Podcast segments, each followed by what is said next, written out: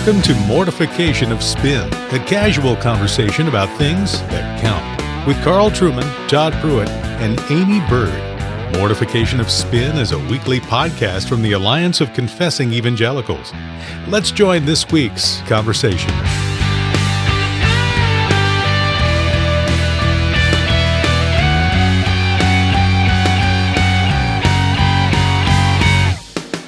Welcome to the Mortification of Spin. My name's Carl Trueman, a professor at Grove City College in Western Pennsylvania. Here with my two uh, co hosts, Todd Pruitt, pastor of a PCA church in Harrisonburg, Virginia, and Aimee Byrd, not pastor of a church in Harrisonburg, Virginia, but uh, the housewife, theologian, and all round busybody and troublemaker. Hey. busybodies. Couldn't resist that. Sorry. Uh, we are pleased today to welcome a guest to the program. His name is Rutledge Etheridge the Third, It's a great name. Son, I presume, of Rutledge Etheridge the Second. Is that, is that who? That is correct. Who was, I think, a science fiction author? Was he not? He was. He published six books, I believe it was. Um, and so I, I grew up, and one of the fondest memories of my childhood was falling asleep to my dad clacking away at a Commodore 128 to turn out a 500 page Wow. manuscript. Wow. Um, There Yeah. you go. Well, the, the latest holder of the name Rutledge Etheridge is not a writer of science fiction uh, books, but is currently an assistant professor of biblical studies at Geneva College in Western Pennsylvania, local rival to Grove, I should say. That's right. uh, uh, and he was formerly a chaplain or the chaplain at Geneva College up until uh, this academic year. And he's also an ordained minister in the Reformed Presbyterian Church of North America. So, welcome to the program, Rut. thank you very much for having me. Great. And we're here to talk about your new book, uh, God Breathed Connecting Through Scripture to God, Others, the Natural World, and Yourself, uh, which I think by the time we broadcast this program will have been published by Crown and Covenant Publications. Yes. So, Rut, tell us uh, tell us a bit about the book. Tell us what motivated you to write it, what you hope to have achieved through the writing of this book. Sure. I think the most immediate cause of writing is the work with young adults that I'm privileged to do uh, by virtue of my role here at Geneva, but also uh, for almost 20 years now and in various capacities as a high school teacher, youth group leader, uh, counselor. Uh, at one point, I led a ministry team to incarcerated youth in inner city Dayton. And so I've just been privileged to labor on that particular mission field among those particular people. And conversations uh, in the classroom and beyond uh, really got me thinking along certain lines. I, I came across a um, a line from Augustine, you know, a, a rhetorical question where Augustine asks, "Who has the art and the power to make himself?" And I think our culture, uh, pop culture anyway, has foolishly answered, we do. We have the art, we have the power, we have the divine authority to make ourselves, to define ourselves. And of course, to define yourself is to deify yourself and to, even if you're not intending this, to dictate life for everyone around you who must then acquiesce to your particular uh, demands with regard to deity. And I noticed among the young adults that I was working with that there was a deep disconnect, um, particularly among the Christians, uh, between the claims of Jesus and the way that they were living their lives, the way that they were uh, embarking upon the Christian faith, and yet in such a way that had such little reference to Scripture. And I, I was fascinated by and, and saddened by that disconnect, and I, I really wanted to dive deeper and explore. And, and this book uh, is largely a result of that exploration. Uh, so, in in kind of approaching your book from from the beginning, and this idea that you just mentioned, this uh, kind of compulsion in us to to kind of uh, attain a, a level of deity, to, to see ourselves as our own. Uh, as our own makers, um, in, Yeah. in a very conversational way. You know, your book is is definitely written uh, in this in this very approachable, um, very accessible, conversational way, and and yet you, you know you're kind of taking your reader by the hand and, and guiding them into um, some kind of historic controversies uh, even even philosophical categories um, you, you deal with uh, Immanuel Kant Yeah. um, uh, 18th century philosopher and uh, very influential thinker wh- whose ideas still do resonate today for the most part, I would say at least. And, Absolutely. And how does he or or how does how does his legacy philosophically impact us in terms of what your project is for this for this book? What did we learn from Kant or what did we gain from Kant that, that makes some of this a challenge? Yeah, I think that notion of, of disconnect and, and separation really becomes philosophically institutionalized under Kant. And, uh, you know, I'm not trying to blame in the book Immanuel Kant for every uh, bad thing mm-hmm. that's happened in history, just every bad thing that's happened in history since Kant. No, um, no I, you know, in, in his day, you know, Kant was trying to honor the Lord, you know, as, as he understood it. And coming out of Kant is an epistemology, a, a, way of knowing that I think separates us from God and places so much onus and impetus upon the knower and what right. the knower is able to do or not do in reaching uh, out beyond himself or herself. And, and the very essence of the Christian faith is that whatever limits of knowledge we have, whether noetic limits, whether any kind of creaturely limits inherently, um, God has bridged that gap. God has come to us in the Lord Jesus Christ. God has spoken to us through the world and through the word. Um, and Kant, in many ways, I think, put up a, a, barrier, what I call in the book the, the ceiling of self, mm-hmm. which again emphasizes that we cannot really know beyond our perception, and that anything that we really need to know about God, He will have made Himself clear through our human reason. Mm-hmm. And Kant insisted that this reason must function autonomously um, for various reasons. One of which is if we are to be held morally accountable by God, uh, then we need to be uh, autonomous. We need to be independent and be able to work out our thoughts about Him. And, and God's voice in us is that, that voice of reason. Um, and so particular theological distinctions regarding the Christian God get blurred or disregarded altogether. And I think fast forwarding to our day, uh, we live in a very fragmented, uh, full of dichotomies, uh, disintegrated kind of culture. Mm-hmm. And, and I think in many ways, not to be simplistic, but some of that owes its legacy to some of the, the movements a couple hundred years ago in Western Europe, where we're separated from God and and we've learned to think good yeah. you know that means i can define myself. That means i can define my morality. And mm-hmm. and as i was mentioning earlier christians have have imbibed that and and we live without reference to scripture as a divine word mm. and our lives end up in shipwreck. And we think well where was jesus? Why didn't he stop me from this? I was just following my heart like he wants me to. And and this kind of self deification i think as you point out well uh, is magnified when we come together and do it. um, so you know, you you one of the headings in in this chapter, you know, is you have this very interesting statement: "None of us are as dumb as all of us," right? and, which which I thought was great. And again, it's the idea that you know, romantic notions about the power of community. Um, don't work out so well if we're talking about community that's divorced from the way God has created to be, community that is outside of Christ. Doesn't tend to nearly work out as well as uh, as as oftentimes it's advertised. You know, precisely. You, you go into some of these yeah. issues like we see, like you know, the hookup culture. Uh, right. You mentioned, yeah, how how we right. how we tend to look for love in a in a community that's divorced from Christ. Yeah, I think that you know one of the benefits of of being in a postmodern age is that we've seen you know the diabolical dangers of individualism. Yeah. and and it's ironic because as philosophers will say sometimes you know they characterize our, our age as kind of a hyper modernity you know there's so much emphasis on autonomy but postmodernism has taught us to look with skepticism uh, and and to say well is autonomy really all it's cracked up to be? We need community but the problem is community based on what? It, it's good to be in numbers. It's good to have people surrounding you. It's good just to have the tangible presence of another human being side by side.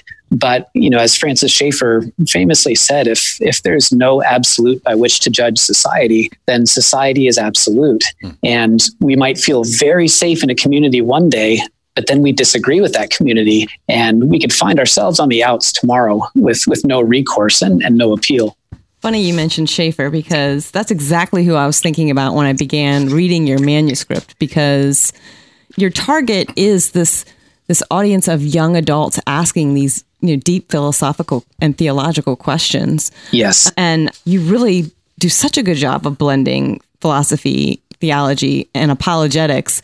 And by asking these big questions that so many do ask, like, can we even know truth? And so you've already mentioned this the ceiling of self Yeah. as you refer to it. And I really loved that illustration and you kind of um, really play that out and build on it. And I, I thought maybe you could answer for us like why is the ceiling of self you know why is that such a lonely and wonderless place Yeah, really good question. So, by the ceiling of self, again, it's just that idea that we can't get beyond our own perceptions. And I think maybe the best practical example of, of an answer to the to that question, we hear all the time in our culture about my truth. You know, we, we want to be a culture that really affirms the individual within community and by community so we can be ourselves. That's that's the intention. But when you really think about it, that language, my truth, you know that's the language of separation that pushes other people away and my truth is different from your truth. We are different people and we dare not invade one another's sovereignty with any uh, claims um, and any kind of power moves. And and so it it's really sets us up for an inherently defensive and suspicious way of life because everything becomes power games. Everything becomes someone else trying to colonialize me and and and maneuver me from my truth to their truth. Um, and so there's this inherent nervousness and anxiety um, that that just has to be uh, when there's no settled truth upon which we can unite. So my truth my inability to get beyond my truth eventually collapses on me. Not only has it separated me from God, because I've essentially said in my truth that God can only speak insofar as I want to agree with what he says, uh, but it separates me from others. And then the most insidious irony of, of this, this approach to life, which is meant to free the individual, it also separates me from myself. Um, because if all I have in life is my perception, then all I have in my understanding of self is perception right and, and not reality.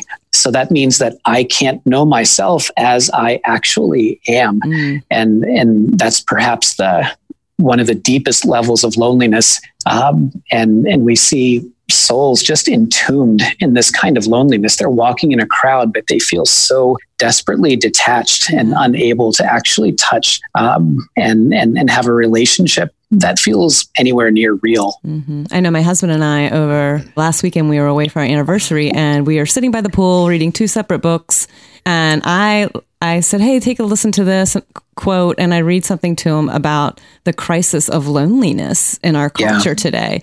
And my husband says, "Oh my gosh, like I'm reading about the exact same thing in my Wow. book," and two totally different books, but um, Yep. this whole crisis is so relevant right now, and I think that you address that so well and how we've gotten here. And, and another, Oh, good. you know, even then the way that we think about love um, Right. under the ceiling of self, love becomes um, self service. How Exactly. other people serve us. And, um, and that's lonely as well. Exactly, because eventually that person will let us down, and and we let ourselves down as well. We have all these lofty aspirations of commitment, um, and and we just can't carry it through in in our own strength. Um, you know, there was an an article in the Atlantic. I, I want to say four or five years ago, um, and it was a, an essentially essentially a survey of social media and just how social media is revealing, ironically, just how deeply alone you know we actually are. Mm-hmm. And, and it's one of the things I think is often uh, misunderstood um, about millennials or however you want to characterize them. They're so often maligned uh, by older Christians. We have to realize that rising generations have grown up with this stuff as the unquestioned ethos of their existence. Uh, they really, and this is not a comment on their intelligence at all, but this this is what they've they've grown up with. They the cognitive categories have shifted. We can speak English to one another, but we're speaking a very very different language.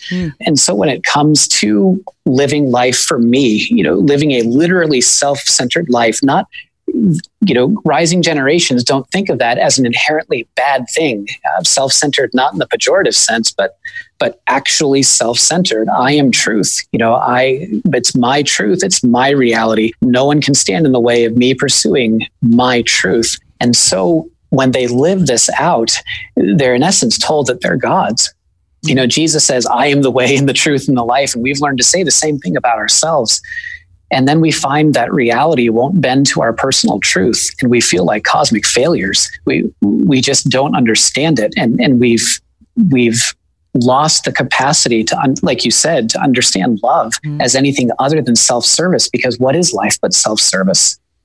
I wonder though if if somebody were to push back on you at this point, right, and say, mm. there's a sense in which when you look at young people today, they do actually exhibit a, a, strong consensus on some things that they all consider to be true. Uh, yes. Tolerance, for example, uh, in terms of the sexual revolution. Except for what they find intolerable. Yeah, uh, but I'm not saying they, that they, they don't find some things intolerable, but yeah. I'm thinking there is a consensus. Mm-hmm there. It's not that every individual is doing their own thing. There's mm-hmm. a social dimension to this. Right. Um, you know, the, the lesbian and gay community is called a community for a reason, that yeah. it is Absolutely. actually a community. Environmental issues, for mm-hmm. example, are things that young people are very passionate about. And that's not to say that I agree with them on these things, right. but the, mm-hmm. there is a mm-hmm. sense in which we're not seeing the fragmentation of society in terms of just lots and lots of individuals we're almost seeing the emergence of new types of of community. How would right. you critique, respond to that sort of pushback? Yeah, I, I, think there certainly are those very welcome emphases on the need for community, on rallying around a cause Th- that is a good cause. Um, you know, a friend to a couple of us, if not all of us, uh, Rosaria Butterfield, um, writes and speaks mm-hmm. about how she really learned hospitality from the LGBTQ community. Um, and, and I think that's one of the things that we don't want to do in an overly simplistic critique of culture is just jettison the fact that each of us does, in fact, bear the image of an inherently social God. Um, and so there are things that we are passionate about, there are things that we unite about. But I think what we've developed in culture, we've kind of developed an allergic reaction to anything, any rule, any law that would, yeah. especially in morality and ethics, right. seek to impose itself upon a community and say that it doesn't matter how sincerely you believe this, this is just wrong and bad for humanity. And so again, we're we're seeing the need for community, and that's a very good thing. But a, a community guided by what? And yeah. and one of the things I strive to do in the book is to show those who are galvanized by the very uh, concerns you just mentioned, Carl, that in many ways the Bible is their friend. Mm-hmm. Um, for example, those who love the environment. You know, uh, Christians, older Christians, are particularly in certain theological strains, are sometimes known by kind of a let it all burn, Jesus is going to come back soon anyway, careless neglect of, of creation. And, and they're rightly criticized by unbelievers. Mm-hmm. Um, but you look to the Bible, you look to Job 38 and following, you look to the Psalms, and it's just this beautiful celebration of God's creation. And, and, and we can say to those for whom the environment is a very real and abiding concern, um, this is the Lord's concern as well. Mm-hmm. But where scripture will part company with the environmentalist is when the environmentalist begins to value other creatures higher than human beings uh, or the planet itself as somehow the ultimate good that we are pursuing rather than the one who created it uh, and gave it to us to enjoy and to care for and cultivate. So I, I hope I'm getting at what you're what you're mentioning yeah, there, yeah. Carl. I, I, appreciate that. Yeah, and and the the idea in terms of this individualism um, that that is at, times kind of almost masquerading as as community. What there is, yeah. what there seems to be, is. Uh, a, a, a, common um, allergic reaction to any notion that there is an authoritative voice that speaks to me from outside of me.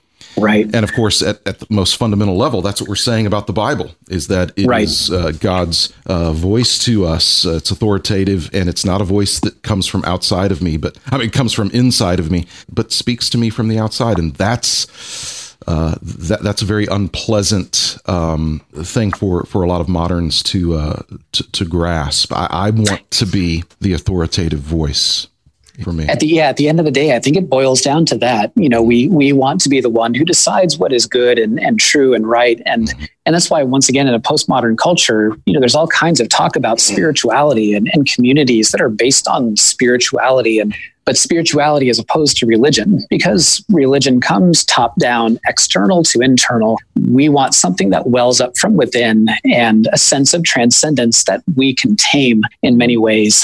Yeah. Even when we feel like we're carried away by it, we're only carried away to the extent that we want to be, or right. we can just move on to something else. And so, yeah, lots of communities and lots of good things happening, and and and we need to take note of those things. Um, and and yet at the same time, what's at the core? You know, what is the core commitment of what is life? Who gets to decide? What is truth? Mm-hmm. Can it be known? Uh, those are kind of the tectonic issues that I'm I'm trying to go at um, in this book.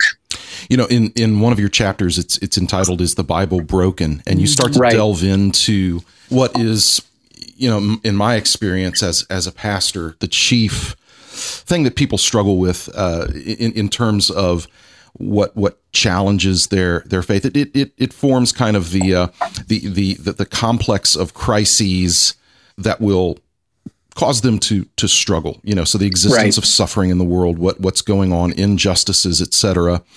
And you deal interestingly, you know, you, you deal with Bart Ehrman, who yes. is uh, kind of the, uh, the, the poster child out there. The media loves him. He's uh, professor at um, University of North Carolina, I believe, and uh, he's he's of course uh, a well known critic of of the Bible and evangelical Christianity, and writes uh, popular level books that Barnes and Noble likes to put on full display that that really seek to undermine the trustworthiness of of Scripture. Kind of kind of right. speak a little bit about how you how you interact with with Ehrman. Yeah, and, and I want to be careful not to suggest that I'm some kind of scholar, you know, on sure. Ehrman, but I'm interacting with one particular book of his, yeah. and by his own admission, it's a very personal book, and it has, in essence, chronicles his journey out of the faith. Um, and it's a book called God's Problem, and I wanted to use that as a window into the the deep life traumas and the inner workings and thinkings uh, behind so many self-professed ex-Christians, right. mm-hmm. and and it is that that essential uh, problem that they they look at the Bible, the Sunday school stories they grew up with, the rather casually told tales in Scripture of of some really terrible things. Mm-hmm. Um, scripture doesn't treat them casually, but the church has, uh, and they look around at the world and, and they look at the pain in their own lives and you know, it, it's it's almost a softer version of of the classic expression of the problem of evil. If God is all powerful, He could stop evil. If He's good, He would want to. Evil exists, therefore. And and this is Ehrman's um, exodus out of the Christian faith primarily uh, for that particular reason. He he thinks that God has uh, adopted a non-interventionist policy in the world, which raises the question of whether the biblical God even exists you know, it's interesting because you address the issue of just biblical illiteracy among people in the church. Right. And I mean, I think a lot of young adults, you know, may have grown up in the church and go away to college, even Christian college, and lack in any kind of biblical literacy. And then yeah. then you also address this complete loss of wonder then um, that they are bored with church, bored right. with God, bored with the word. And, yeah. Um, you know, how did, how did you address that in the book?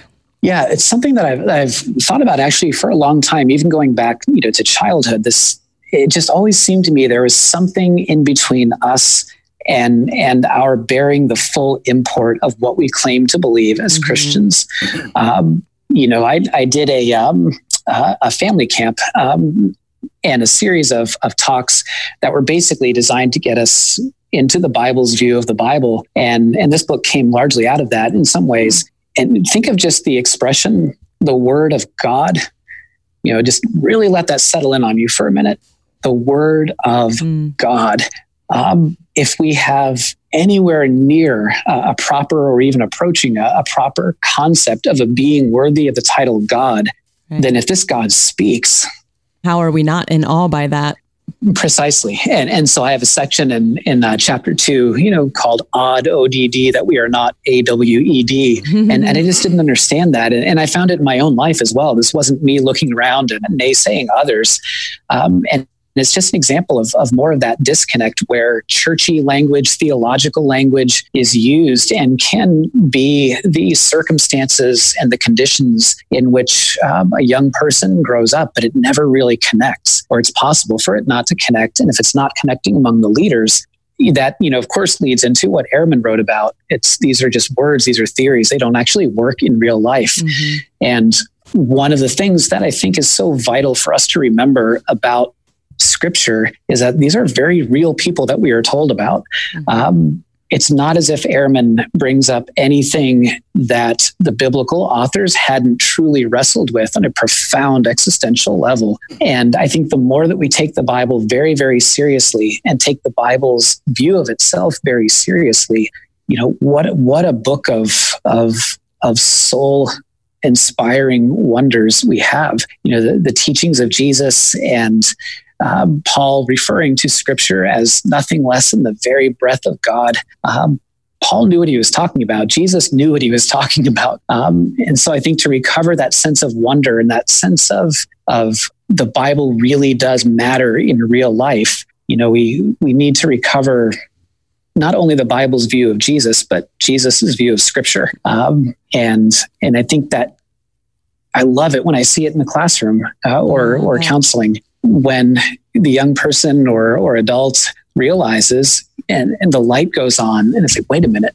This is in scripture and this actually played out in real life. You know this actually made sense. I actually trusted jesus here. And you know it, it, there's that connection. You know there's that that beautiful wow this god is real and he has spoken and and this stuff actually works. Not to be a pragmatist but this you know truth has its way of of working itself out. Yeah. Yeah. Um we're running out of time and there's you address so many different big questions in the book so well.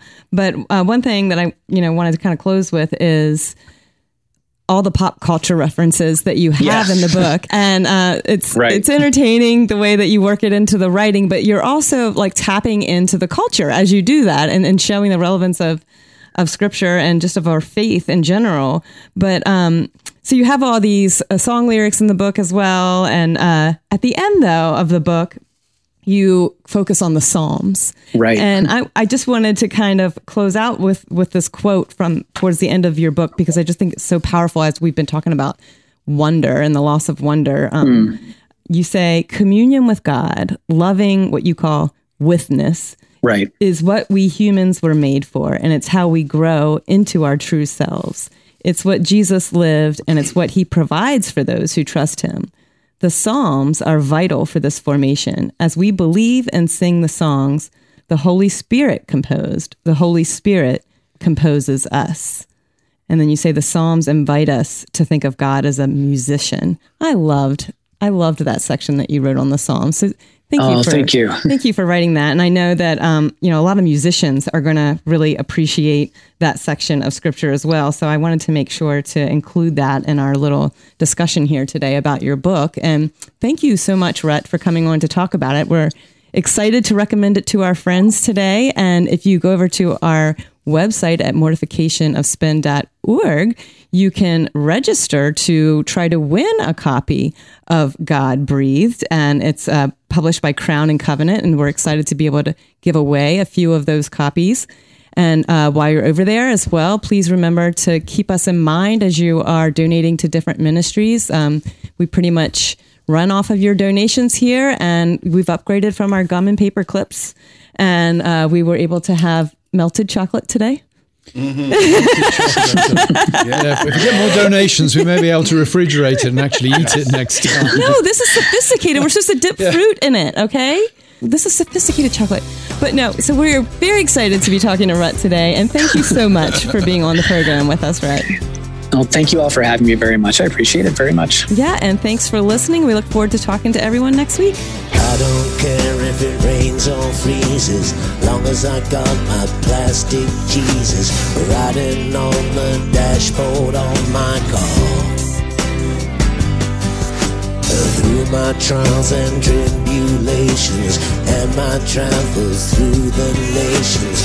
My plastic Jesus, I'll go far. Thanks for listening to Mortification of Spin, a podcast of the Alliance of Confessing Evangelicals. To read more on hard hitting topics like this, visit the podcast page and blog at mortificationofspin.org, where we'll have links and other articles from Aimee, Carl, and Todd. And while you're there, please subscribe and consider making a donation.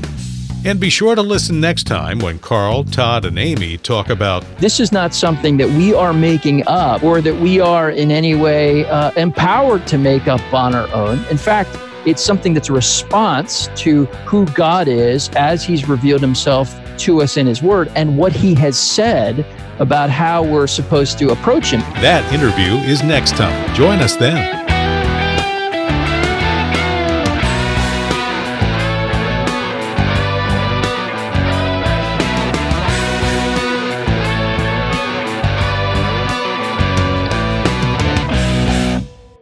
And it's also not live. So if you say something you wish you hadn't said, uh, or you say something that you want to go back and re-say in a clearer fashion, Or if Carl says something that offends you, let us yeah, know, or, and we can. or Aimee uses some profanity that she's not into, we can just go. Can we back. have like a safety word? Yeah. Carl says something. Fo- if you say foliage, we'll know to back Yeah, off. yeah. Foliage. Okay. And, I'll uh, make a you- note of that. You're also, I assume, you're an ordained minister in the RPCNA. Exactly. Oh, have you guys been singing the new Bethel music stuff at your church? No. Okay. It's not Hillsong. This is- Yeah, we are um, you know, perennially enmeshed in our own debates between blue psalters and red psalters, and eventually we'll have the purple psalter. so we're we're far too removed from anything so contemporary or relevant. so